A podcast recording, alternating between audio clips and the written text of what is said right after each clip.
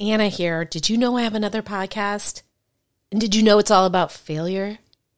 Well, at this point, you'd have to answer yes to both of those questions because I just told you. But my other show isn't just about failure. It's about failing your way to success. Yes, success.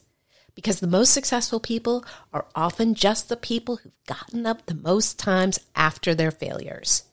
Don't believe me? Go download Fail Your Way to Success wherever you get your podcasts, or go to fail your way dot com for more info.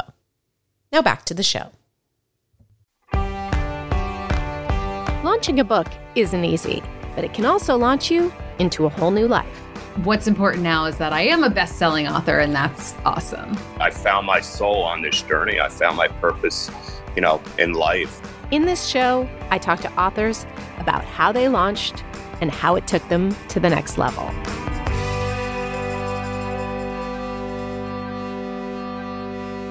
Welcome to episode three twenty-seven of Launchpad, the podcast where I, your host, Anna David, talk to the world's most successful entrepreneurs and best-selling authors about how they launched their books and what their books have done for their careers. So today I have a delightful woman. She is delightful in person and on the page and on the T V screen.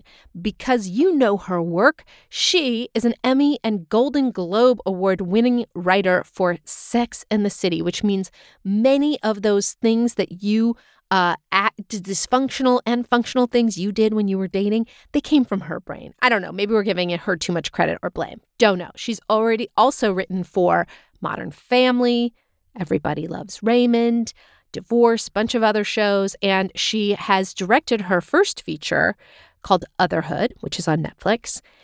But we were talking about her memoirs, the New York Times bestseller called The Between Boyfriends Book, a collection of cautiously hopeful essays, and The Longest Date, Life as a Wife. And I want to do a side note about that subtitle and just say it's the best subtitle that, that I've ever heard, because most book subtitles, not only can the reader not remember them, often the writer can't remember. I couldn't tell you the subtitle for um, my two books that have subtitles. So that's genius. It says exactly what the book is about. Plus it rhymes. Anyway, so she and I met when we both had essays in this book called Girls Who Like Boys Who Like Boys. It was basically about um, women who fall in love with gay men, or in Cindy's case, marry a gay man. And we originally bonded because both of our essays were uh, bought by the New York Times and ran as modern love essays. And it was, I was such a newbie then. My first book hadn't even come out. I didn't realize that was a really big deal. Anyway, Cindy is just so generous and, and and kind and modest and all of the things. And we talked about how important it is to figure out ahead of time what you want your book to do for you. That is something that I hammer home with clients. And then when I don't think that they're getting it, I, I get on the phone with them and I say, let's figure this out. Do you want to, to uh, build a business? Do you want to support your existing business? What is it?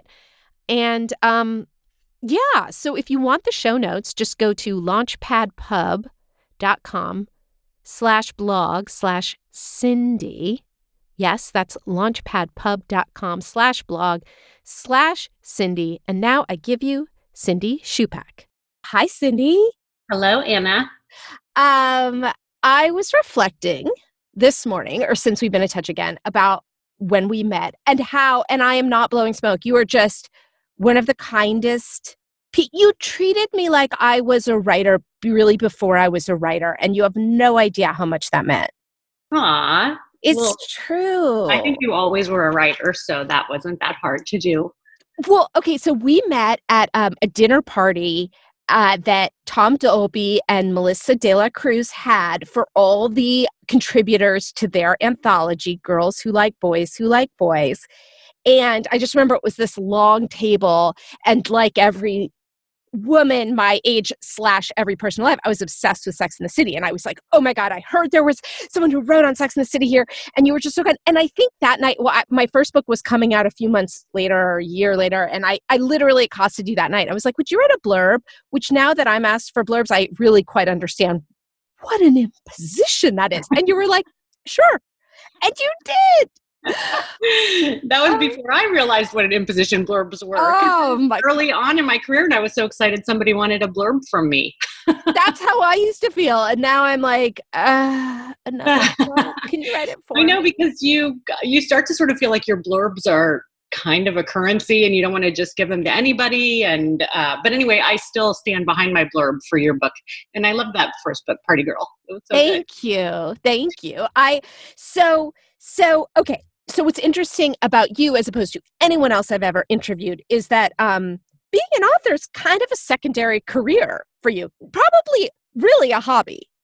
No, I love it. I still love it. I mean, and no, it's not. It's not. I mean, that's sweet of you to say. It was. It is part of what I thought about, what I wanted to talk to you about, which is sort of what your goal for your sales and your book, like what part of your career is it, or is it what you're counting on paying your rent, or is it something to supplement or a stepping stone? So we can talk about that. But for me, um, I sort of, I, I started out thinking I wanted to be a journalist and I wasn't good at hard news. And then I wrote like a comic essay that sold to a magazine, and that started my T V career. But I continued to write those like one-off comic essays. And because I was in journalism school where you weren't supposed to have your opinion in a piece, it was very objective. I really liked comic essays where it's like first person and you can just be yourself. And I'm inspired by other writers who do that kind of writing. And that kind of just I did on the side, but it was so exciting to me every time one was in a magazine, back when there were magazines. Back when there were those things that we picked up and read. And you might see someone reading it on the subway or something. Oh, wow. Well, and so, I mean, people would probably hate you to know that that's how you got into T V. And you talked about it before. But what in God's name was in this essay that made this whole ball start rolling? Well, well who was it for? It was for this magazine called New York Woman, which was edited by Betsy Carter. And it, when I moved to New York out of college and had this cheesy, like, um, it was like an advertising job at one of the first online things, because I'm one hundred years old. So it was like, you had to explain what that was going to mean, online shopping. Okay. So I was writing for that. And then I read New York Woman magazine all the time. And there was this back page essay that was like a comic essay that I loved. And I just wrote this piece one night, New York Is, and it was all these things about New York. It's in my first book, The Between Boyfriends Book. And um, that essay, I just, it was kind of like all my observations as an outsider in New York. Like, New York is when a woman races across the room to ask whose dress you're wearing. She is not asking from whom it was borrowed, but for the name of the designer, because I was such a girl from Oklahoma living in New York. So it was just a bunch of those, and it got published, and a T V writer producer saw it and encouraged me to think about writing television. But from that one piece, which was kind of like this flare I shot up, I always think of it. I mean, I wasn't thinking of it as that at the time. Right. But it was my sense of humor. It was kind of like meeting me without meeting me. And, um, so that started this path of writing essays every so often for magazines, and also thinking about television writing. But it wasn't like I immediately got in. I came here and took classes and worked on shitty shows for a long time. And um, but it did definitely contribute to my career. And then as I continued to write pieces about dating, that contributed to me eventually getting on Sex and the City when Sex and the City happened, and becoming my book. So it was all sort of part of a plan I didn't really have planned out. so, so basically, when you were submitting specs, did you also submit those dating essays, or you just kind of had a name as a dating writer? Well, I barely had a name. Like, I was doing like one a year, I think, you know, for different magazines. And, um, but, and when I first started writing television, I was writing with a partner. And so I couldn't use those dating essays, because when you're writing with a partner, you have to, you know, be a team. So those were my individual essays. So it wasn't until we kind of broke up as partners and I was looking to make my name on my own that Sex and the City was just starting, and I had these essays I'd been doing all along. So it was sort of like having the having the goods when I needed them. And and so and so when the, when in the your Sex and City and the City career did the Between Boyfriends book come out? It was um, so I'd written these like once a year, these essays, and um, and then because of Sex and the City, Glamour invited me to be a columnist. only because it was a Sex and the City writer. I mean, I guess I earned it because I I was using dating stories all along, but it felt like nobody would have cared. But then it was kind of a big thing to be able to say the Sex and the City writer was writing a column for Glamour. And I took it kind of with an eye toward knowing that I would have to produce an essay every month that could become a book, because I loved like Meryl Marco's books that were comic essays, and Cynthia Heimel, who write, wrote a great book called uh, Get Your Tongue Out of Your Mouth. Get Your Tongue Out of My Mouth, I'm Kissing You Goodbye. She writes great. Oh, I don't and, know that one. So I had these, you know, sort of heroes who wrote this sort of book, and I always thought I'd love to try to do a collection. So I thought that column would push me to get enough done. And then, you know, I did all along. So when I was writing that column for Glamour, they would want you to edit the pieces to make it like good advice for women. And I felt like, I don't know what I'm doing, because if I knew what I was doing, I would be married instead of writing this column. But um, so I saved what I called the book draft as I was writing those essays, which was sometimes not that different than what they published, but it was just my pure vision, which was more like commiserating. And that kind of became the tone that I loved for books and for writing and for writing for women and even for T V writing for women, just kind of commiserating rather than trying to tell people what to do. Yeah. Yeah. It's like if you'd known what to do, you wouldn't have been able to write the pieces. Yes. Right? But, yes. But when the Between Boyfriends book came out, so that came out while I was still working on Sex and the City, I didn't want Sex and the City on the cover for reasons that I can't remember. I thought it would be cheating somehow. I don't know what I thought. But anyway, I didn't want it on the cover identifying me, because I felt like it was sort of trading on this thing that wasn't, I didn't create Sex and the City. So anyway. Uh, Do you I regret that? Of, I mean, that book did well, and like, you know, it was a New York Times bestseller. So, okay. So you have this piece um, that I think about all the time that is uh, just, it, it is about how it is a New York Times bestseller, but compared to Liz Tucci. You know, I had Greg Barrett on the podcast like two weeks ago. Oh, he's so funny. He's so funny. But com- and, and it's very interesting to get the story of what happens after you have the number one New York Times best-selling book. But so you... He's felt- talking about Greg Barron and Liz Tuchillo, who had the Thank number you. one best-selling book, He's Just Not That Into You. I had the number twenty-seven for a week New York Times bestseller. Which still counts. And you have this hilarious line in it that you were like, they're on Oprah, I'm on Lisa. Lisa at Night, which was like maybe a radio show or something. Yes, it was. Um, and it was taped during the day. She, you're talking about the essay I wrote for the New York Times Book Review, which was this piece called The Between Boyfriends Book Tour. And it really was, I was reflecting on it when I was going to do your podcast, because it really was thinking about what my goals were for this little book, what the readings were like, how I had to send out these emails and do these like tiny little readings at bookstores. And um, and then He's Just Not That Into You came out. And so I I said, I used to be the writer from Sex and the City who wrote a book until two other writers from Sex and the City wrote a book called He's Just Not That Into You. And then I right. realized people were just not that into my book. Well, it's all relative, because truly being one of those writers that they send on tour to have six people show up is you are the rarefied group of the people yeah. with books yeah. released. Right. I know. I took I talked about in that essay a friend of mine who was trying to set up his own readings at bookstores, and he got banned from bookstores basically even to buy books because because every publisher only gets a certain number of authors in a bookstore. At least that's how it was then. And so you can't arrange your own. I know. That's I, I was just writing about this, because until I got into publishing my own books, I just believed my publisher when they said, no, that bookstore doesn't want you. So I've had to work out this resentment towards Skylight Books for like two decades, not understanding that they the publisher just wanted other authors in there. Now, with my own books, I call up Book Soup. I'm like, you want my book? We'd love it. They act, bookstores yeah. do want our books. It was the, right. sort of that publishers are often working against the writer, which we don't Right. know. They had other books that were bigger priorities. Yes. So what was, and I, I realized it was a while ago, but what was your launch like for, for that first book? And then we'll talk about your second book. For that first book, Between Boyfriends book, and I was on Sex and the City at the time, so there was a pretty extensive tour, and people were pretty eager to talk to me on the radio or in interviews because I was on the show and I could answer questions about the show. So it was a platform. My book alone, I don't know if it would have made such a splash, but I stand by the writing of it because it was the same tone, you know, because I was writing both. But, um, and I love that that's the kind of book, because it was about, um, well, I should tell the story of how I picked my, uh, not like I was so lucky to pick my editor, but there was, there was, I had wrote the, so I had these essays and I wanted to put them together in a book, a collection of essays. And when I sent it to agents, there was one agent at a really fancy agency who said, like, if you made this into more of a memoir, like really crafted it into a story instead of separate essays about dating, this could be a great book. And I thought, I don't have the time or the energy or the interest in doing that right now. And I yeah. don't quite know the shape of this story because I'm still living it. Right.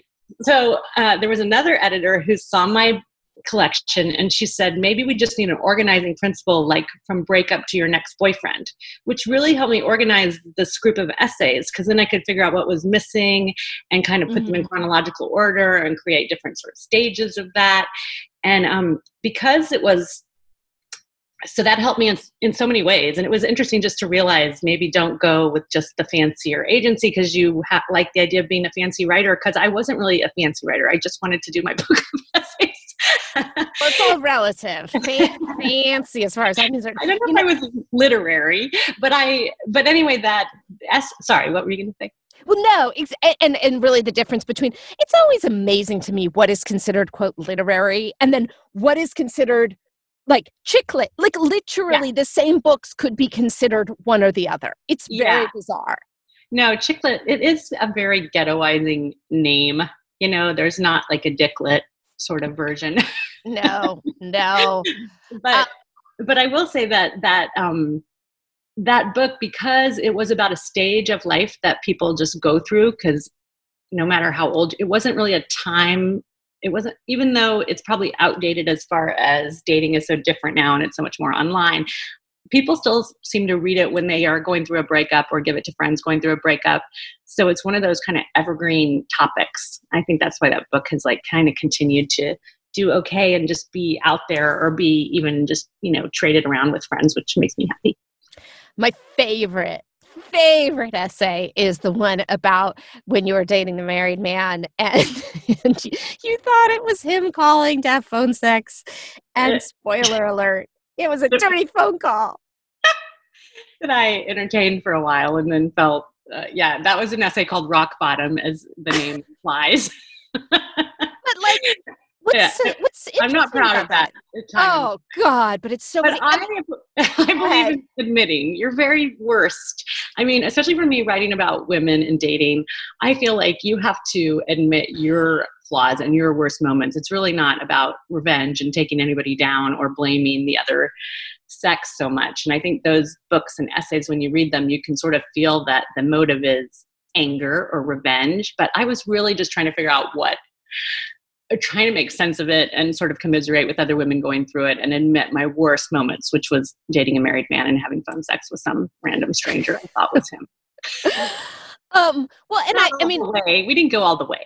Right. You realized, you realized. I, I, yeah, I still remember you're like wearing a t-shirt and he's like, what are you wearing? And maybe you lied about what you were wearing. Yeah, he said like, what? Yeah. He's, he's yeah. Yeah. You have to read the essay, get the book or read the essay. Get the book. Read now, but, but, um, oh, I, yes. You know, I talk about this quote a lot, but uh, Mary Carr says, if anyone's going to be an asshole in your book, let it be you. Because uh-huh. I think that that you can feel those vendettas. I've been guilty of writing those vendettas. Make no mistake. In essays. I don't think in books. Maybe in books too. And and you can feel it. And you don't like the writer as a yeah. reader.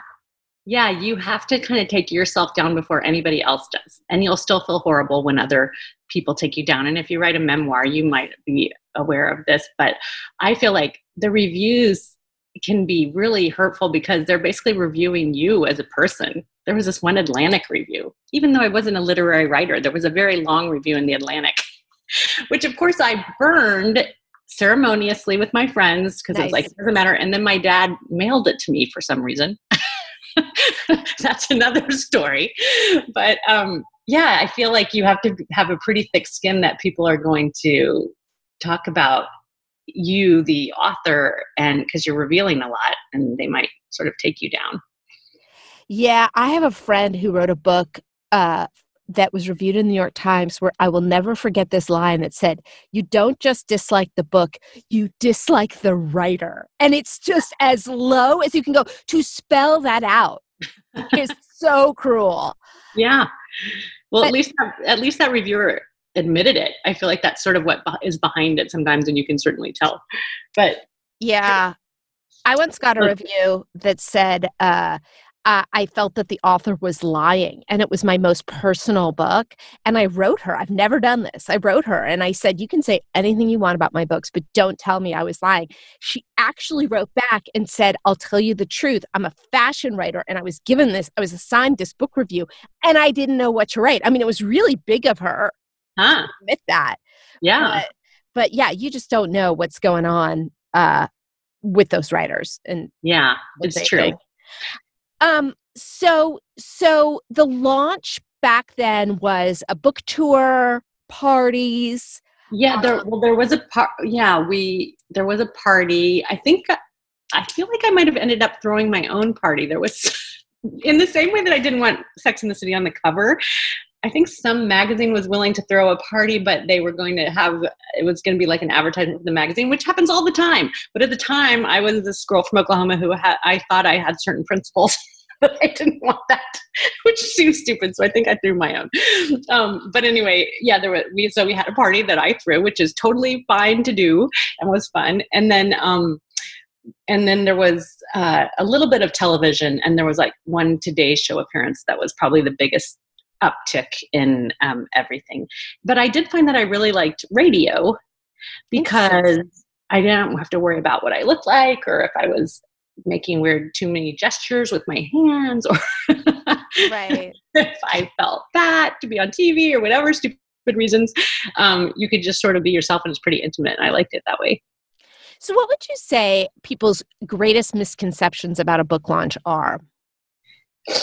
Well, getting back to what I was starting to say, I feel like you really have to figure out your goal for the book. And, uh, I mean, I was trying to write down what I thought some might be. And I mean, do you want to be famous? Do you want to make a lot of money? Do you want your book to be in every single house and be a bestseller and be a household word? Or do you just want it to get to a few people who are sort of going through what you wanted to write about? Um, is it revenge, which we've uh, already identified as not the best reason, proving something to yourself or your family or teachers who said you weren't a writer? Uh, are you honoring someone, like you're trying to write a book about a relative or uh, something that you care about, social change? Um, or is it like a stepping stone in your career? Like you want to be a T V writer and you want to put this out to show you can write comedy or so. I feel like that's a step that some people don't really think about, and it really needs to drive then what kind of publicity you want to do, how much you care about all that. Um, and and then also, is it like your sole income, in which case you really do have to push it and worry about every book sale? And um, or is it something that you're trying to do on the side to enhance your career or something? So That's part That's of great. it. Great. I mean, and God help you if it's if it's your sole career, because I, I think I know two people that have ever made a living as an author yeah. solely. Okay, so let's say that most people are like, hey, the fame sounds great. What should they do? Well, then I guess you do try to figure out, um, I mean, first of all, you're hoping that your book is actually going to be something that might be in the zeitgeist or might speak to a lot of people in this moment. And maybe your very quirky personal thing won't be that thing. But I still believe you have to write what you want to write and write from the heart and hope that that lands. But um, then I think trying to sort of identify your strength, and because you, you will have people tell you everything you need to do, which is a lot. Like, Anna, you probably do it really well, but you should be making videos and on all sorts of social media platforms and um, blogging. And I heard your interview with uh, Chris Voss, who's like a, so interesting and such a master marketer, but he's so strategic. I mean, I know. I just, sometimes you're just a writer who wants to write a good book and you don't really want to have to figure out how to be the master marketer. But if you want to be famous, you may have to figure that out. Yeah. And even then there's no guarantees, but yeah. yeah, I mean, Chris Voss, do keep in mind, he's the master negotiator. So he yeah. approached something like this, you know, I remember him saying in that interview that he watches TED Talks to understand how to articulate a story in a way that people think is interesting. And he's just talking about for the interviews. My God, if I was concentrating that hard on presenting myself, I'd never, I'd never get around to presenting myself. That was just, that would stress me out. I know, right? And then you just want to be authentic or in the moment, but do you really need to prepare and know exactly what your talking points are? And um, I mean, one thing I realized for me is just try to figure out where I'm most comfortable and can do the best, like even down to the clothes I wear, because there's people who tell you what you should wear. But I found if I just felt comfortable and good in what I was wearing, even if it wasn't exactly what would be the best on camera, then I did a better interview. So that makes a difference to me. And like I said, radio, I loved, I realized that I kind of loved call-in shows or where there was a Q and A, because I really enjoyed that, being able to be spontaneous and answer in the moment. And so there's certain places maybe you're going to shine, but yeah, there's all those. I mean, there's so many ways now, like a TED Talk or all the podcasts, or, you know, there's so many ways to get your message out there to different people. And I think you probably have had other people who are better at marketing than me. You know what I was thinking? I may not have anyone as good as writing something that'll get in the zeitgeist as you, because you said that very quickly, but how would so- you have been really good at that consistently? How would someone do that? Or is it something you can even chase down? Well, I know I listened to your interview with Annabelle Gurwitch, who I've um, done some book readings with and toured with, and I, I love. And she definitely does that, and I thought gave a good explanation of how she identifies that. But um, for me, sometimes it's as simple as, like, what are my friends and I actually talking about and worrying about? Like, what am I really worried about right now or confused by? And is it something that not anybody's really articulated, at least not in the way that I might, which mm. might. So I've actually kind of written about stages of life. Like that first book was Between Boyfriends Book. My second book was um, The Longest Date, Life as a Wife, a stage which has just ended for me. Not that I'm divorced, um, but I stand by it. Um, anyway, and so I kind of, even from the beginning, my first essay that was in New York Woman, it was about New York. I kind of like taking on things that feel like everybody's experiences written about it. What new thing could you possibly have to say about dating or marriage or New York? And um, just trying to figure out what my way of saying it would be and kind of talking about it in a way I haven't heard. And in my second book, The Longest Date, Life as a Wife, a big driving motivator of it was we. I got married later in life, was older when I got married, still wanted to have a child, and all the fertility stuff we went through, everybody I knew was going through, because so many women have careers that go later until, you know, don't get around to having a kid till later. And so fertility and just trying, I found so trying. And I felt like there was nothing that was written that had kind of a sense of humor and just uh, coping strategy, and was just going to be honest about it, the ups and downs and all the bargaining you do with yourself, and uh, just be honest about the weird decisions you have to make if you're going to use an egg donor and if you're going to adopt. And uh, so I really, it was something that everybody goes through, and that everybody, I, I mean, not everybody goes through fertility problems, but I felt like so many people I knew were dealing with it, and there wasn't something out there, and it was something I would have liked to have read. So then I'll write it. It's great advice too. Yeah. If it's, you know, you, rather than doing global research, you do research among the people, you know, that is a niche that, yeah. that if there are people, you know, there are other groups like that all over. Yeah. Well, that's what I've learned that I find so reassuring about the world, really, is there's these common issues, even though infertility is, it's almost like a luxury problem because you have to have a certain amount of means just to even deal with that if you're having trouble having a baby. But um, I think these issues of motherhood and your fear of becoming a mother and how it will change you and what marriage means and, you know, attaching your life to someone and all the compromise you make, those sorts of issues are so universal. And the issues of friendship. I mean, I found that even as a girl from Oklahoma writing on Sex and the City, that felt so specifically New York and this sort of frothy upper echelon New York. Um, you still meet people from all around the world who so relate to that show and those women, because the core issues you're talking about are relatable. Yeah. So I think it's good not to get caught up in um, what I think is a little bit of a trap of like, do I have anything interesting to say about this that nobody said, or are my problems luxury problems, or is what I'm going through with infertility not nearly as bad as everyone else I know who's been going through it? And you start kind of comparing yourself and disqualifying yourself, as only women can do before we ever put pen to paper. Um, and really just if you're truthful about your specific situation, mm. I think that really speaks to people. And then you have the defense that you're just speaking your truth. You're not trying to speak a universal truth. You're speaking your truth. But I think that's what ends up touching people. God, that is such good advice, because I, I talk to people all the time who say, well, what's unique about my story? And it's actually, ironically, it's the specificity of your story that's going to make it universal. I mean, that's brilliant.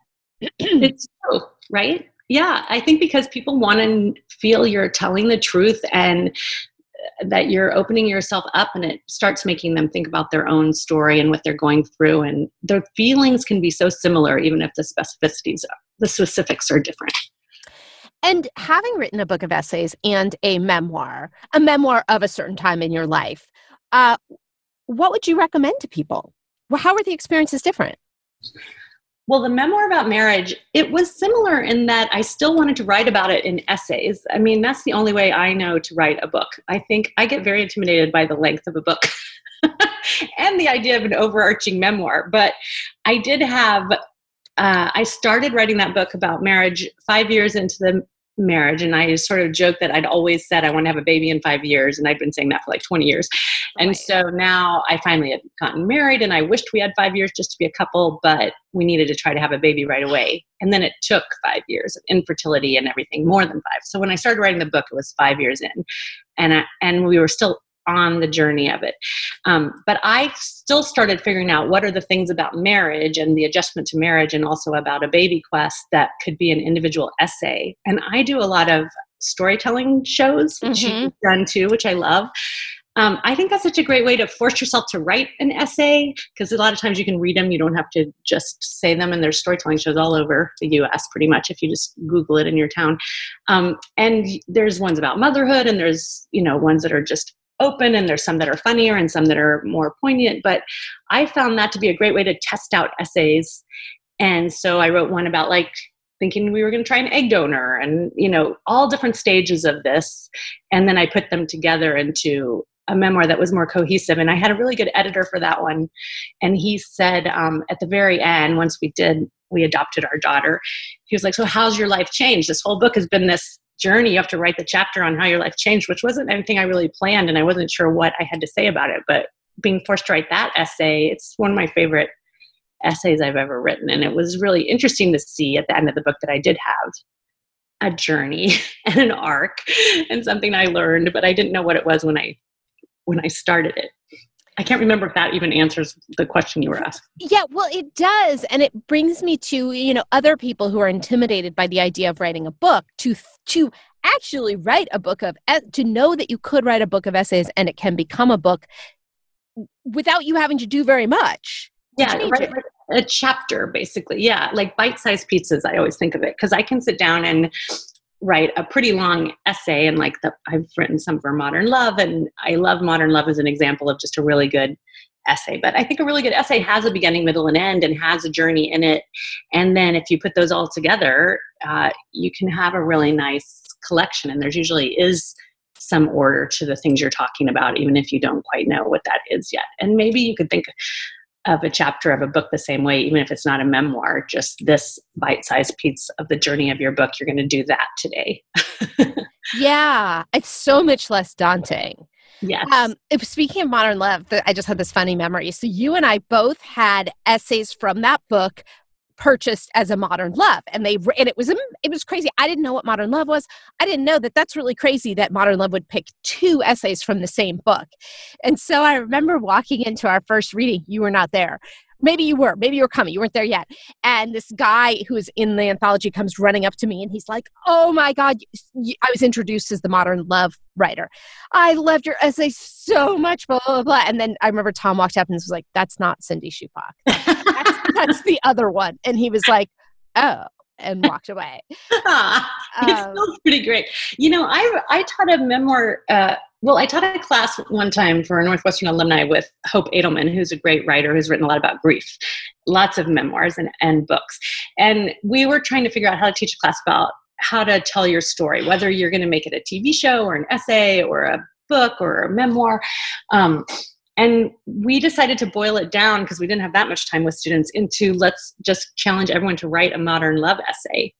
And it's actually a great challenge for anyone thinking of writing a book, because it does, and so many of those do get optioned into a book for one thing, but even beyond that, it forces you to kind of crystallize like this crisis moment where you learned something and kind of the heart of what you want to talk about. So mm. I think people think they want to write about uh, like when they ended up on a blind date and they realized they had a lump in their breast and it became breast cancer. Like that's this crisis moment. So even if you're thinking, I want to write a book about my whole breast cancer experience, there's some moment maybe that would be really uh, grab an audience, and that would be the one you choose to write a modern love essay. And so it's not a bad exercise to sort of figure out your, if you have something that maybe could be a book. That is great advice too. So, um, in ter- what else would you recommend somebody do for a launch? Because you may say, "Oh, I'm not that marketing person," but but I you understand human beings in a in a unique way. I would say that's why you're so successful. So, what what, what else would you recommend? Well, I'm a totally a uh, homework person, like just to be on here. I noticed. I saw I asked that. You to give me your favorite three or uh, three that you loved and um, or that you thought would be good for me to listen to. And so I listened to Chris, not to single anyone out, but I listened to, um, what was it, Chris Chris Voss, yeah. Joel Stein, and Annabelle Gurwitch. Mm-hmm. And so I always do homework like that before I'm going to be on a show or interviewed by a magazine or anything. I try to make sure that I really know what kind of stuff they've done and try to see what I think works or doesn't work about interviews. And I think that helps. And it's nice to just be familiar with it. It's hard sometimes. I mean, hopefully you're so busy that you don't have time to do that. But I just like launched, uh, I d- just wrote and directed my first movie, Otherhood, for Netflix. And they did kind of a publicity tour for me, which was great because they had it all set up and we went like outlet to outlet, and you know, there was a hair and makeup person doing me before, which was kind of great. And so I could sort of only worry about where I was going to go. But even then I still tried to research in each city, like what we were, what, what that station was like, or just get a feel of uh, whatever I could. If it was a radio interview, or find out a little about them or read their biography, whatever I could, just so that I felt a little bit comfortable there. That is so respectful. And I will say, here's a tip that that you just gave me. You're the very first person I've ever said, hey, would you do this? And you said, what are your favorite three episodes so I could listen? You can say that and not even listen, and you will impress the hell out of the person interviewing you. Seriously. Um, now, you know, and an, I, I, another thing I wanted to ask you about, people, many people dream of having their book optioned and made into either a T V show or a film. What would you recommend for someone who has that goal? Um, well, it's partly your, it's hard to, it's hard to, you know, anticipate that might happen.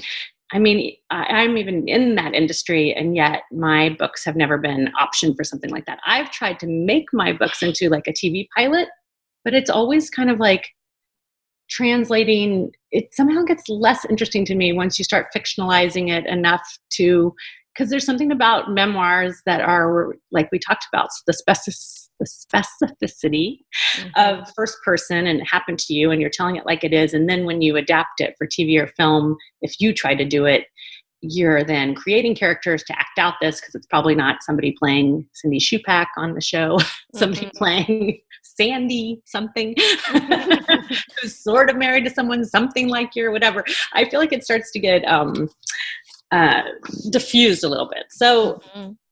adapting your own thing is hard, I think. And then um, letting it go and letting someone else adapt it is hard. And I've adapted like a Nick Hornby book that still hasn't gotten made into a movie, but that was hard because he's such a good writer and so funny that I wanted to include everything. And he even told me that sometimes it's easier to adapt something where you like the plot, but you don't love the writing so much because, uh, and also if it's shorter, like taking the short story and adapting it. So there's so many reasons that it might be complicated to adapt a book. But anyway, I would say, so I don't know if I'm the best person to, to talk to about that, except for that I know you know, your agent can play a big role in it, your book agent, and may work with other agents who sell to the industry, and they can really push it and help make that happen.